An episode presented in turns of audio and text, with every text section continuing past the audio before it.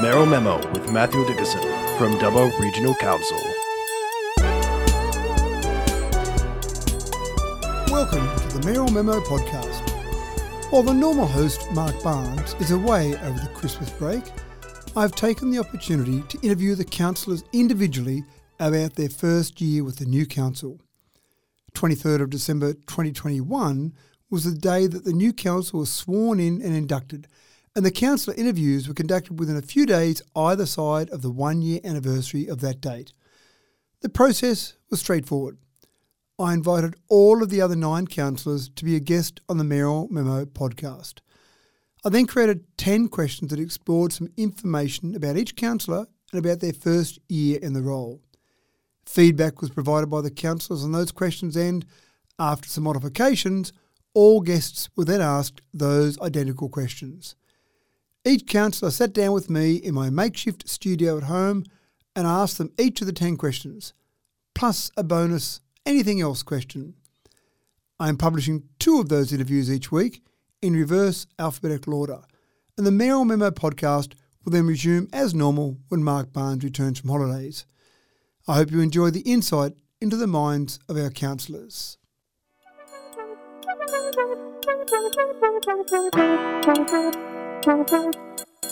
This week we have Damien Mahon and Richard Ivey.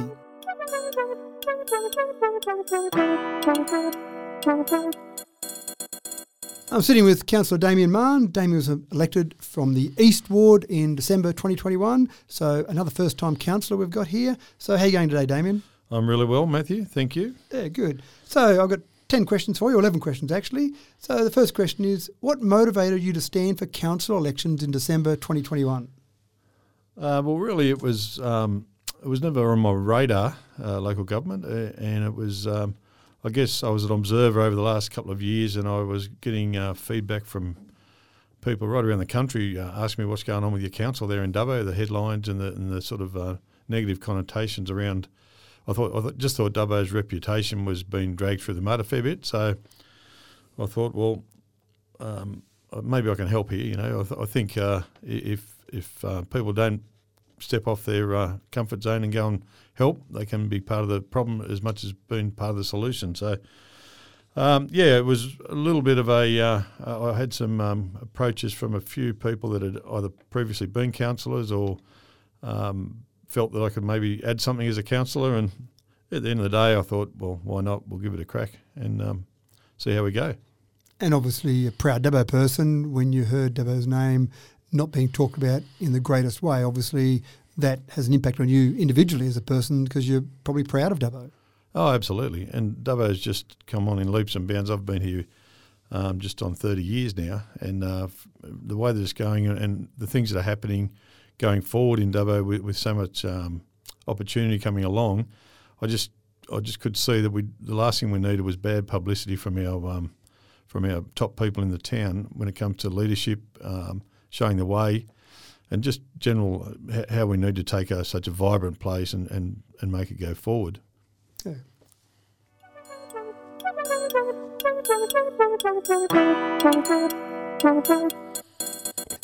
How would you describe your most enjoyable aspect of being a councillor?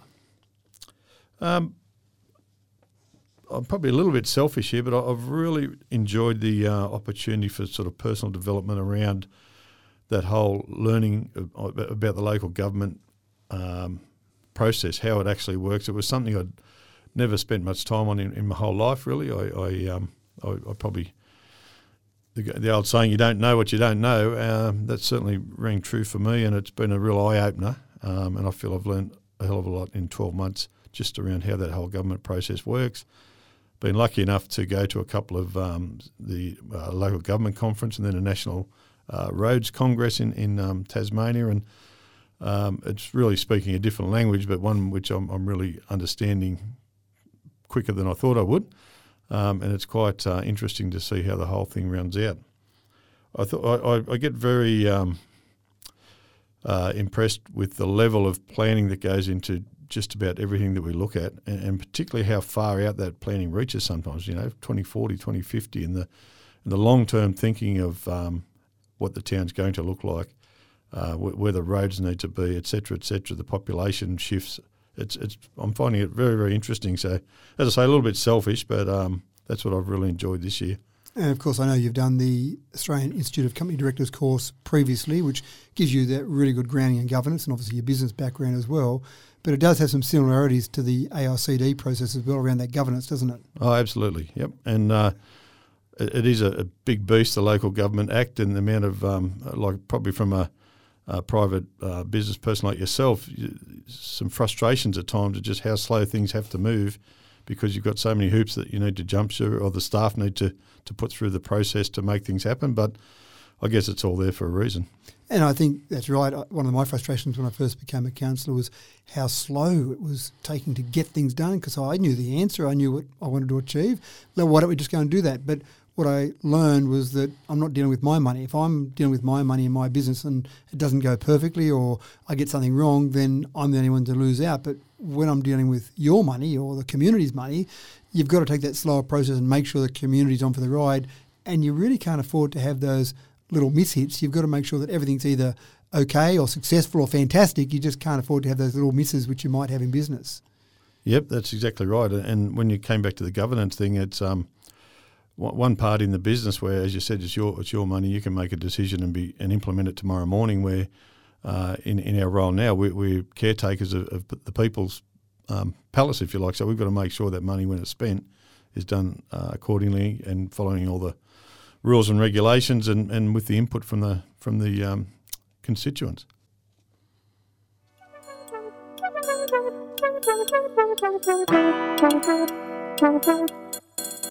What are council's greatest achievements this year? I think personally the lifting of the performance improvement order from the local government minister was a bit of a highlight, and I do acknowledge that the previous council did address a lot of those issues towards the end of their term, but obviously to have that lifted officially mid-year was a good sign, I guess, that we're heading in the right direction. And the other, what I thought was a great achievement for a new body of councillors, our councillors absolutely vigorously engaged with the process of the induction process. It was quite a robust induction program, and I think it showed early in the piece that everybody was there for the right reason. They all jumped in, and I think most councillors went to almost every workshop, particularly the ones they could get to. But I think it showed a real willingness to learn and understand what the role contains, and I guess learning how to work within the Local Government Act and all the rules and regulations around that with the guidance of the people that we work with.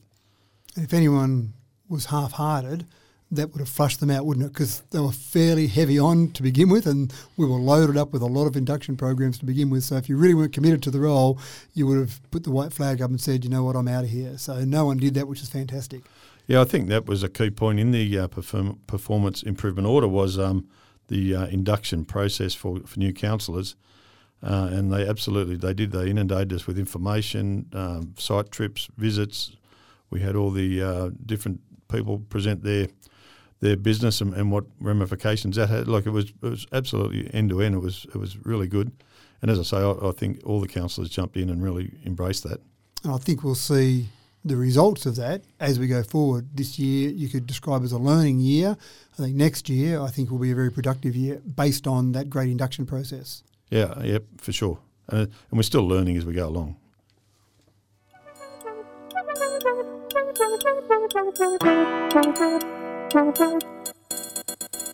How do you think the council could have done better this year?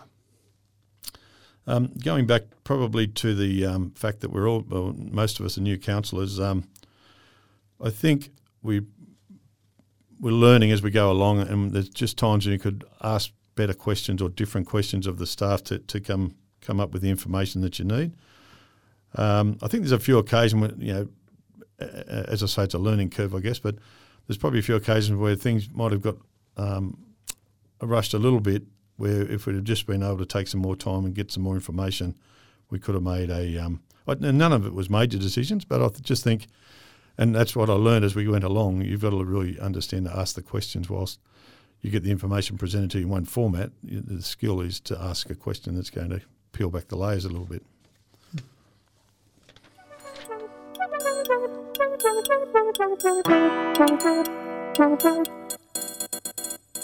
What was your toughest individual decision this year as a councillor? For me, it goes back to, I think it was possibly our first council meeting, or very, very early in our term anyway. We had an approval for a construction of a boarding house in North Dubbo. And that was, whilst it was and still is the correct decision, once we base the facts, all the legislative requirements and all the boxes that had to be ticked, I just found it a tough decision because of the personal impact on some of the surrounding residents, etc. But I guess at the end of the day, we need to make the right decisions based on the right information. But personally, I just struggled with that a little bit. And it was one of those, wasn't it, where you could see from both points of view, they both had good arguments, they were both logical and valid, and you want to be able to say yes to both sides of that argument. But as a councillor, you've got to make a decision. You've got to say yes and you've got to say no, and that was one of those tough ones. I agree, it was a really tough one. Yeah, and I think also being so early in the piece, maybe 6 or 8 months down the track, just would have had some more experience around filtering some of the emotional side of it out of it. You never lose sight of that, but I think being new, but anyway, that's part of the job, I guess. Yeah, and we did defer that decision, I think, based on the fact that it was a new group of councillors and it was hard to get their head wrapped around all of that in such a short time frame. And I'm not the biggest fan of deferrals, but in that case, I think it was the right decision to go to a deferral. And then we had another month. We had that site meeting, as you'd remember, and then we could really get a full appreciation of it and then make, hopefully, the best decision. Yep, that's what we have to do, I guess, stick to the facts.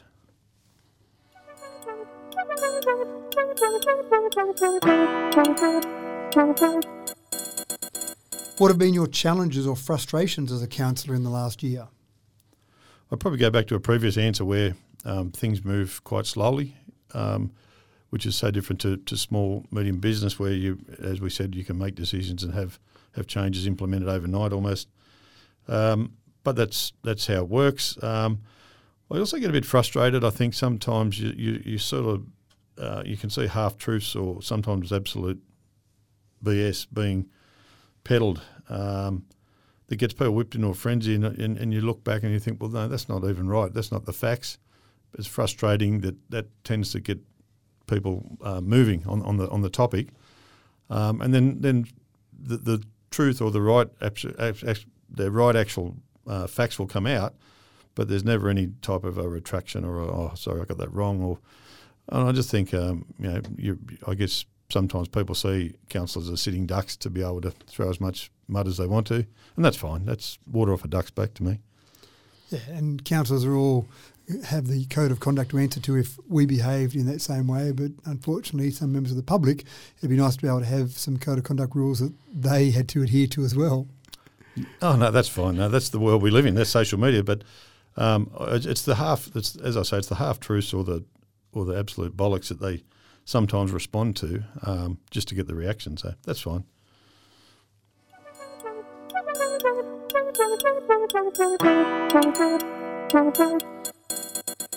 What was the most surprising or unexpected aspect you found about council this year?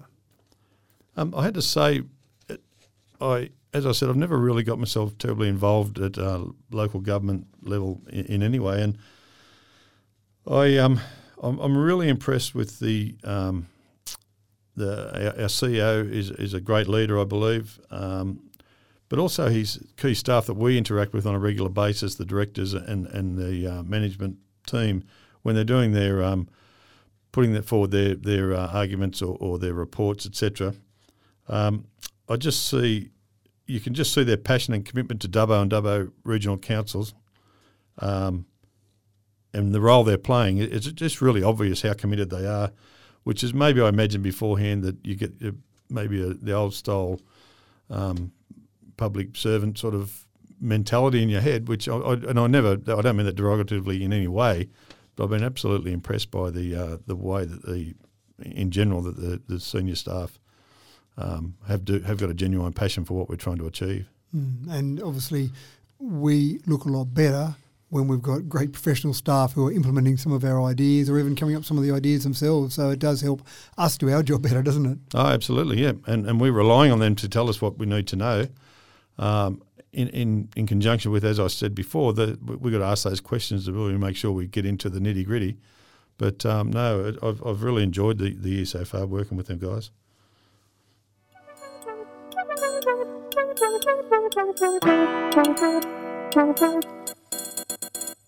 How would you describe the public perception of council? I think in general, it's people are probably still watching the new council and how it develops. I've got, in private conversations, I've had a lot of compliments and people sort of along the lines of, oh, it's great to see some fresh blood in there and such a diverse group from different ethnic backgrounds, from different social backgrounds. Obviously, we've all got a different focus on what we see as the key part of the business, and people can see that that's starting to make a difference as you come through. But as I say before, so some of the social media groups are probably not that. What would I say? They're just not that solid on backing the council in almost whatever happens. But that's okay. That's as I say. Let's get the right facts and. I think the personal attacks are never much fun to read, whether it's whoever it's directed at. And at the end of the day, a lot of our council decisions we make what it results in winners and losers. So you can never make everybody happy. The people that win are the happy ones, and the people that think we got it wrong are the unhappy ones. And if we make the decisions with all the available information we can, and for the right reasons, well. That's life, you know. That's just how it is. You don't always get to win every argument. What I don't understand though is some of these special interest groups that at times tend to be hostile and derogatory and almost abusive to the council in general or particular councillors. Who those councillors are the very people that are going to be making decisions on what their causes are. So if they're passionate about a cause, surely it makes more sense to find a way to work in a conciliatory and a collaborative manner with respect to each other as you work through all the details. And that doesn't mean that they won't be holding true to their beliefs, but it just makes the whole process, you know, you're going to be talking to people in a manner that if you believe in something so much, you get the opportunity to put your case forward rather than the hostile sort of route that tends to be the way of the world sometimes. Yeah.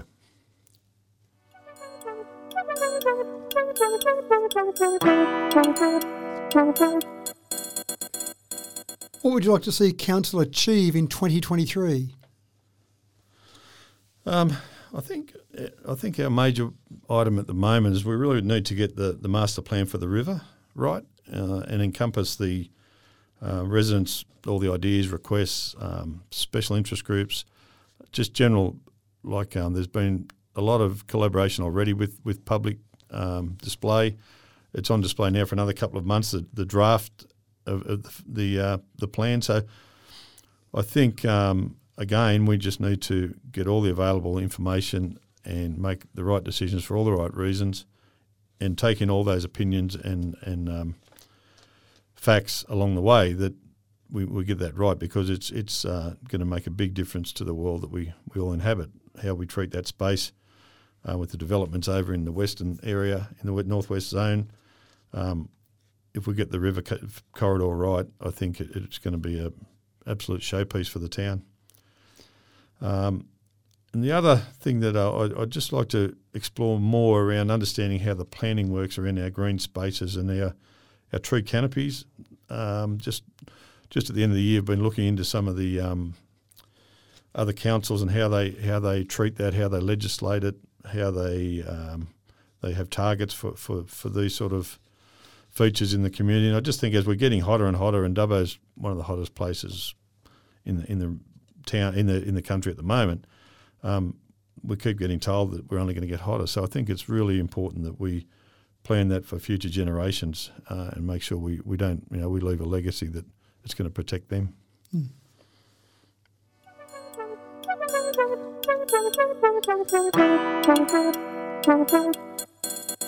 What does the Dubbo region look like in 2050?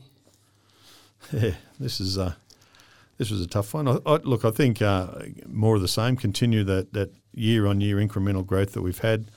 I think with all the development coming through with the res and the all the other infrastructure, we probably will get a couple of spikes in populations rather than that gradual increase that we've had for many, many years. But I think it will continue to remain vibrant. I sort of have a wish for, particularly on the Wellington end, that we can really take advantage of the town down there and the fact that it's on the highways and it's on the river and it's got all the beautiful architecture and all the rest of it. And if we can't just find a way to unlock prosperity more down in Wellington from a development point of view and build that back up to... I talked to a lot of people that grew up in Wellington and it was a wonderful place to grow up, and I'm sure that we can get it back to that with the right planning and support.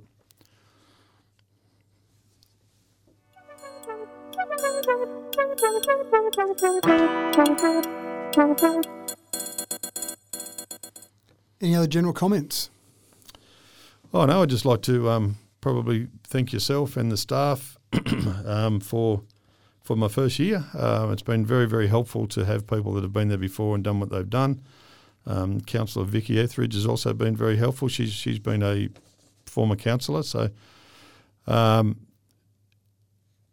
Murray in particular with the induction program. Yeah, so I don't want to repeat myself, but yeah, it's been a very, I've felt very much included in the whole council process, and looking forward to the next, what have we got, 2 years and 9 months or something? Only a year and 9 months. A year and 9 months, okay. So let's see what we can make happen between now and then, and then the next election will be here in no time, no doubt, so. Yeah, well done. We're just about at our one-year anniversary as we're recording this, at our one-year anniversary of our induction, Our initial induction.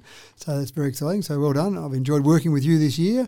And I think next year, as I said before, we've really done that learning process this year. And hopefully next year there won't be floods or pandemics or bushfires or mice plagues to deal with. And hopefully we can really progress this region, because it is pretty exciting, I think, the things we've got. And I think you hit the nail on the head. Council is very good typically at that long-term planning.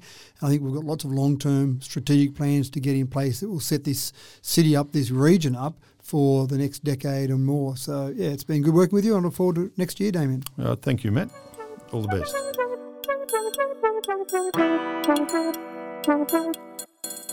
I'm here with the Deputy Mayor, Richard Ivey, today, and Richard was elected in the Wellington ward in December 2021.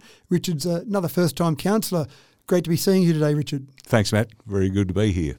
We've got our 10 questions, as we've asked all councillors the same 10 questions. So I'll go through those, and I've got number 11 as well as a bonus question, which is any other topic you want to talk about. So question one, Richard. What motivated you to stand for council elections in December 2021? I've always been in favour of amalgamation. I think that the amalgamation between Dubbo and Wellington was in the best interest of both areas, but I think that the amalgamation process probably hadn't been as successful as I thought it could be, and so I thought, well, if I have that view, why don't I stand for council and see whether I can help the situation. I think there's real synergies between Dubbo as a city and the surrounding areas, the villages and rural areas, and I think both those areas of city and country can really benefit by amalgamation, and it hadn't been as good as it could have been, and so I thought, let's give it a go and see what I can do towards reversing that situation. So it's interesting now, you've been there for a year. Actually, we're recording this on the 23rd of December, so it's a year today since our induction last year. So you've been there for a year now. How are your thoughts about amalgamation after being inside the machine for the last year?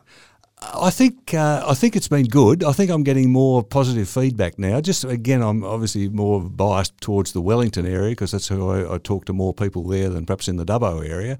But it does seem to be a much greater acceptance of the benefits of amalgamation amongst Wellingtonians, and I think that's they do think that they've perhaps got a voice. I have tried to be out there amongst them and really listening to what the issues are and trying to pass them through council, and I think that is being appreciated, and so. That there is, I think, within that old Wellington LGA, more of an awareness of the benefits of Dubbo and an awareness that perhaps they do have a voice and are being listened to.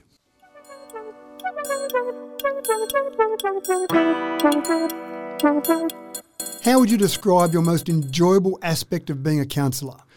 The most enjoyable aspect, I think, is being part of the council team. I think the group of councillors we've got, I find them very interesting. I find them very good to work with. I think there's some pretty basic different philosophies between us, so it's not as if we are all thinking necessarily along the same lines, but there is a great camaraderie, if you like, amongst the group that thinks that, look, we are here to do the best for the community. And as I say, we may have different views on how that can be accomplished, but it's just great to be part of a team that thinks of itself as a team. And so I think that's been one of the best aspects of being part of this council, is that you really think that you are working with people who've got a common interest and a common respect, and that's really good.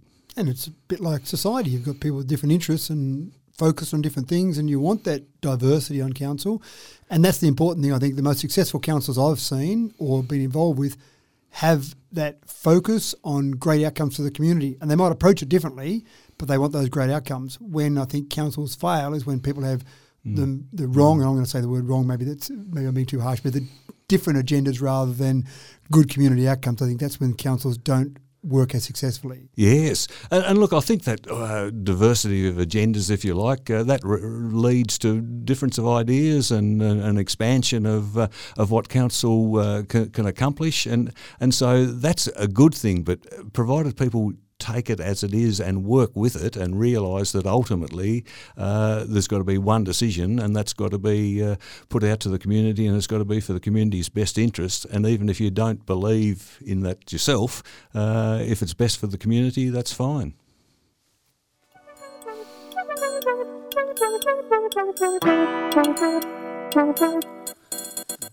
What are council's greatest achievements this year?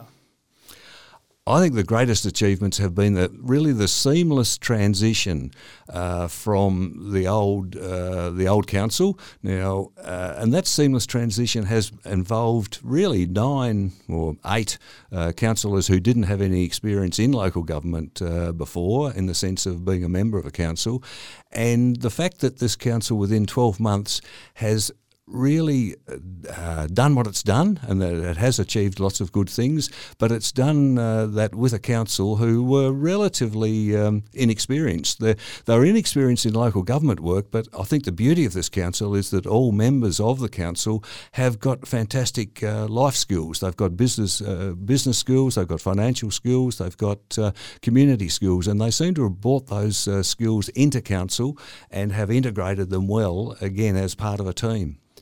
And there was a huge amount of induction and training at the very beginning.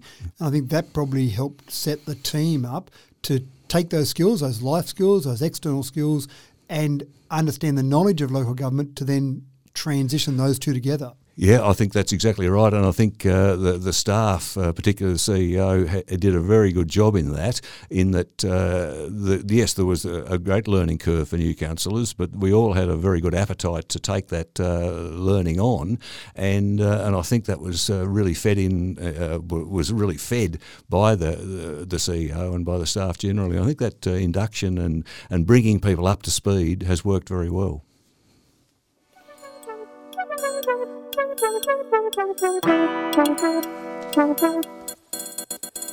How do you think that council could have done better this year? I think that council perhaps could have harnessed the community involvement a little bit more. Again, perhaps looking at it from a Wellington perspective, I think that, again, we've got some fantastic people in the community, and I do sometimes think that me or council generally aren't utilising some of those skills as well as we could, because people generally, they've got some good ideas, and just being able to, again, garner those ideas and turn them into something that's for the community benefit, I think we can work on that a little bit more. So probably the 16 committees that we form, the community committees, is a step in the right direction, but it's one thing having the committees, isn't it? The next thing is actually making sure they meet regularly, we take that information, we take the energy and enthusiasm and then turn that into great outcomes for council. Absolutely, and there's two councils that I'm close, two committees that I'm closely involved in, and that's the Villages Committee and the Wellington Town Committee.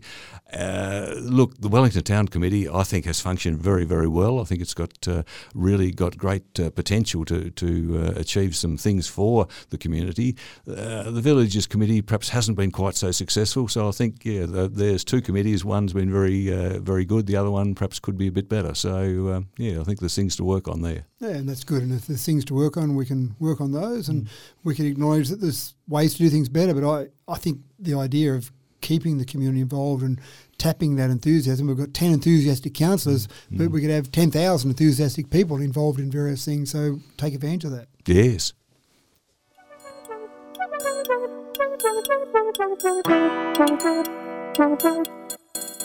What was your toughest individual decision this year as a councillor? I don't think there was any tough decision for me individually, in the sense that I could make a decision on most things fairly easily. I think I was able to do the research and form my opinion. So the actual decision-making process, as far as I was concerned, wasn't particularly complicated. I found it very good, and it wasn't particularly tough. But having said that, of course, my decisions, my opinions didn't always accord with the majority of council. So I think that's – but I don't mind that, and I don't regard that, therefore, as a tough decision. I mean, I was happy with the decision that I made, and in each case, I must admit, I still think I was right, but it didn't go with the council, and I'm happy with that. But so no, I don't think there's actually been any tough decision as such. I think it was the whole decision-making process has been pretty well defined and quite easy.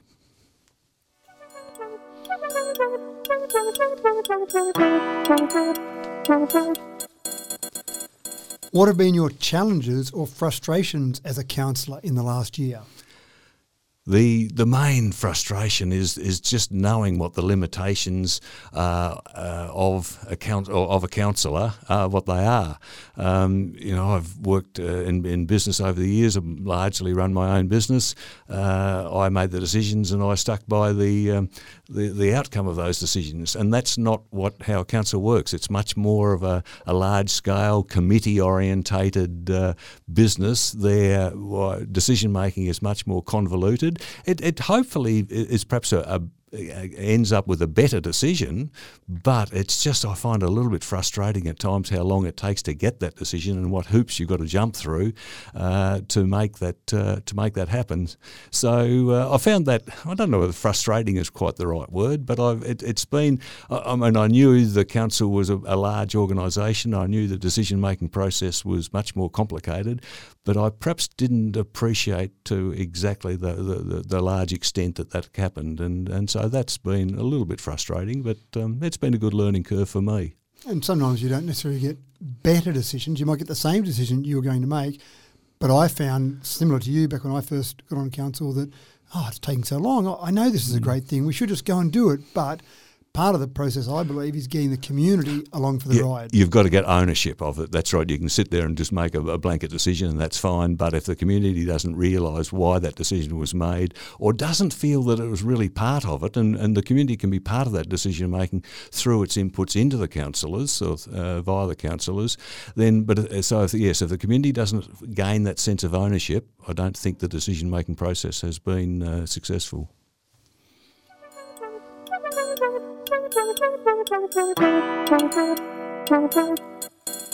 What was the most surprising or unexpected aspect you found about council this year? Yeah, it probably follows on from what I said in the answer to the last question, is that just the time taken to get results. You put in a request for information or a suggestion as to what might be made, or even a notice of motion that gets debated and voted upon. But of course, just the time taken for that to produce an effect is, I found, quite surprising, and I think it perhaps could be a little bit better than it is. Even one of the other interesting things is that we might have, for example, a price rise at the Wellington Caves. Well, if you own that business you decide maybe at the end of a financial year to put the prices up, or maybe market conditions change, so you might change that price and it might come into effect immediately. But when we do things through council with our business units, we might have a price change and then we put it out on public consultation for maybe 28 days and then it comes back to another council meeting. So just even things like that that seem like simple, almost operational issues seem to take a long time. And again, I understand it. Yep. It's just the way it is. It's not wrong, right or indifferent. It's just the way it is. You almost have to realign your time frames to do things, don't you? Absolutely. There's a classic example of that just yesterday. We had the meeting last night, the committee to organise Australia Day celebrations in Wellington, and on the 26th the pool will be open and it'll be free of charge, and that's fine. And someone said, well, what about the caves? Can we actually have free entry at the caves on Australia Day? No, we can't. The free entry into the pool, that's okay because that's in the budget. But we would have to have a council decision to say that we wouldn't charge to go into the caves on Australia Day, and obviously that won't be possible between now and the 26th of January. So, yeah, you're quite right. It's you can't just make a snap decision. No, that's right. How would you describe the public perception of council? Yeah, that's a difficult one in some ways. Look, we obviously get feedback all the time from the public. The negative voices are always the loudest and the most vocal and the most frequent. But I suspect that really they aren't necessarily representative of a broad scale of the community. And I get enough good comments amongst the sprays that some of the negative comments are. I get enough good comments to realise that people are appreciative of what this council is doing, and that yes, a lot of people realise that we are working under difficult circumstances. You know, the high rainfall and the floods and the damage to infrastructure, roads and bridges and causeways. People are realising that is not something that council can fix immediately, and they are appreciative though of the efforts that council is making. And as I say, I'm getting enough good comments to think that yes, I think the perception amongst the public of this current council is good. It's probably I would say 6 or 7 out of 10, and I think it would be great to be 8 or 9 out of 10. So I think that's something we can work on for the next couple of years.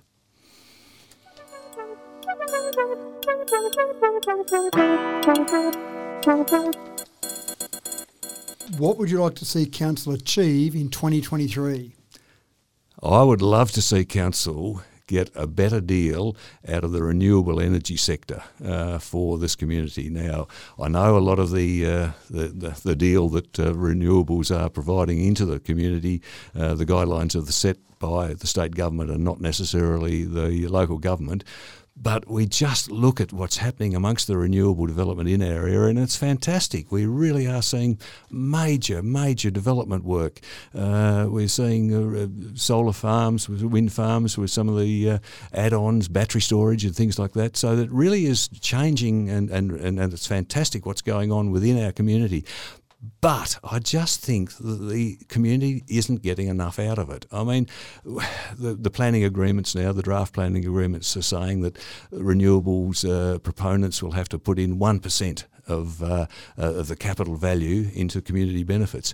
1%. You know, 1% of 99 other bits of it don't go to the local community. The community gets 1% for providing the infrastructure to enable this whole energy transition to take place. And I just don't think that 1% into the community that's providing the actual resources or the land and the infrastructure is enough. But I know I'm hitting my head against a brick wall there, but I think it should still be spoken of and tried to push for. So I'd like to see if we could a much better deal for the community from the proponents of renewable energy development.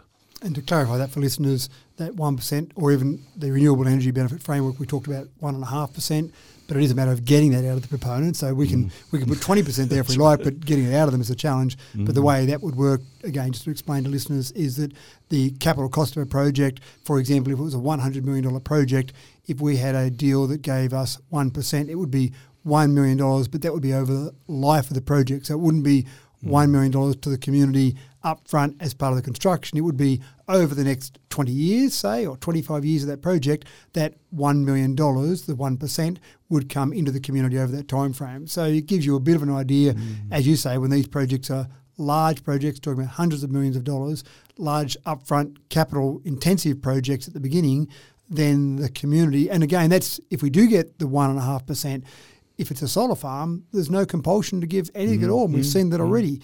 That's what we're working towards, but I agree with you. It would be nice to see all the different things that are going to be provided from the Badangra community, the Wellington community, as part of the renewable energy zone, getting benefits to the local community, I think, are a really important aspect of that. I mean, the renewables are here to save the planet. We were saying that, you know, we've got to move away from fossil fuels and move towards renewable energy is the go, and that's absolutely, I agree with that.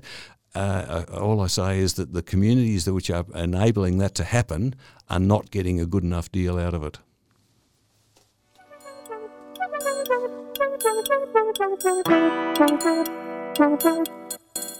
What does the Dubbo region look like in 2050? I think the potential in the future looks fantastic. We're going to see further development of agricultural industries. I think the food security and our advantages, natural advantages of food production will go on into the future and perhaps even be increased. We've areas a great service centre so that for providing services from health and education, financial services, that will go on increasing. We've got some fantastic sort of mining development which will provide extra money into the community, and so they will go on better than they've been before. And then throw in what we've just talked about, the renewable sector. That is going to change society incredibly, and we are right at the centre of it. And so it is fantastic that we are able to use that renewable to help stimulate and help develop this community in future. We've got, though, to get some more downstream benefits from those renewables. It's one thing just to have the solar panels and the wind farms generating electricity that gets sent down the wire to into Sydney or some of the industrial areas.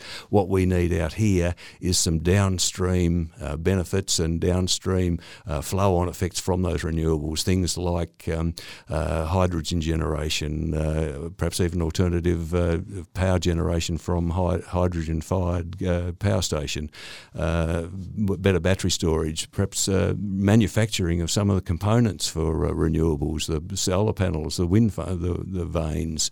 There's a whole lot of areas that we should be able to develop because we've got renewables here. And if we can just do that over the next 10 or 20 years, this whole area is going to look fantastic. And 2050 is a very exciting time. And if we can just do that and perhaps have more tree cover, that'll be great too. It does sound like an exciting region to be part of, doesn't it? Oh, it is, absolutely. I mean, we've got really any amount of land sensibly used. We've got any amount of water. We've got fantastic air quality. We got fantastic resources to grow agricultural produce. We've got some good, exciting mining developments. I mean, gosh, we've got really we're centrally located. It's not, you know, it's from Melbourne to Brisbane to Newcastle to Canberra to Sydney. It's just a fantastic area to be in.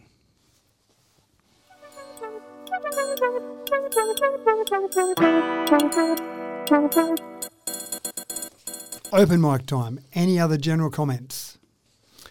Yes, I'd like to see more constructive comments from the community back to the councillors. As I mentioned before, we certainly got, quite rightly, we get lots of feedback, and some of it's not too complimentary. But some of it is, I think, is just unnecessarily destructive. It's not constructive. And I just think that we should be able to work towards better harmony within the community, towards a realisation that we're all in this together. We really are trying to develop things for the common good, and I just think that perhaps some members of the community could appreciate that and just be a little bit more constructive in what they provide as feedback to council. Well, thanks for your time, Richard. I've actually really appreciated your efforts as Deputy Mayor this year. You've filled in various things I haven't been able to make it to, so I really appreciate your efforts there and appreciate your support.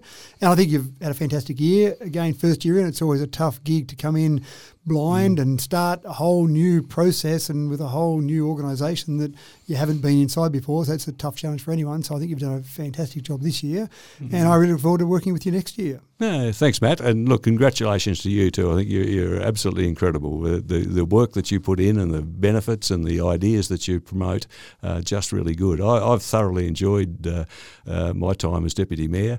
I think perhaps I'll look back and yes, there may be some things that I could have done a little bit better, but I suppose it's quite good to look back and say, well, I don't think we've actually had a major mistake or a major problem and sort of really to be able to come in and hit the ground running and pick up the things that have got to be developed and do that without any major disruption or interruption. I'm quite pleased with that.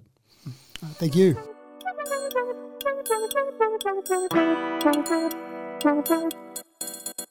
I hope you enjoyed getting further insight into the minds of our councillors related to activities in 2022 with a view to the future as well.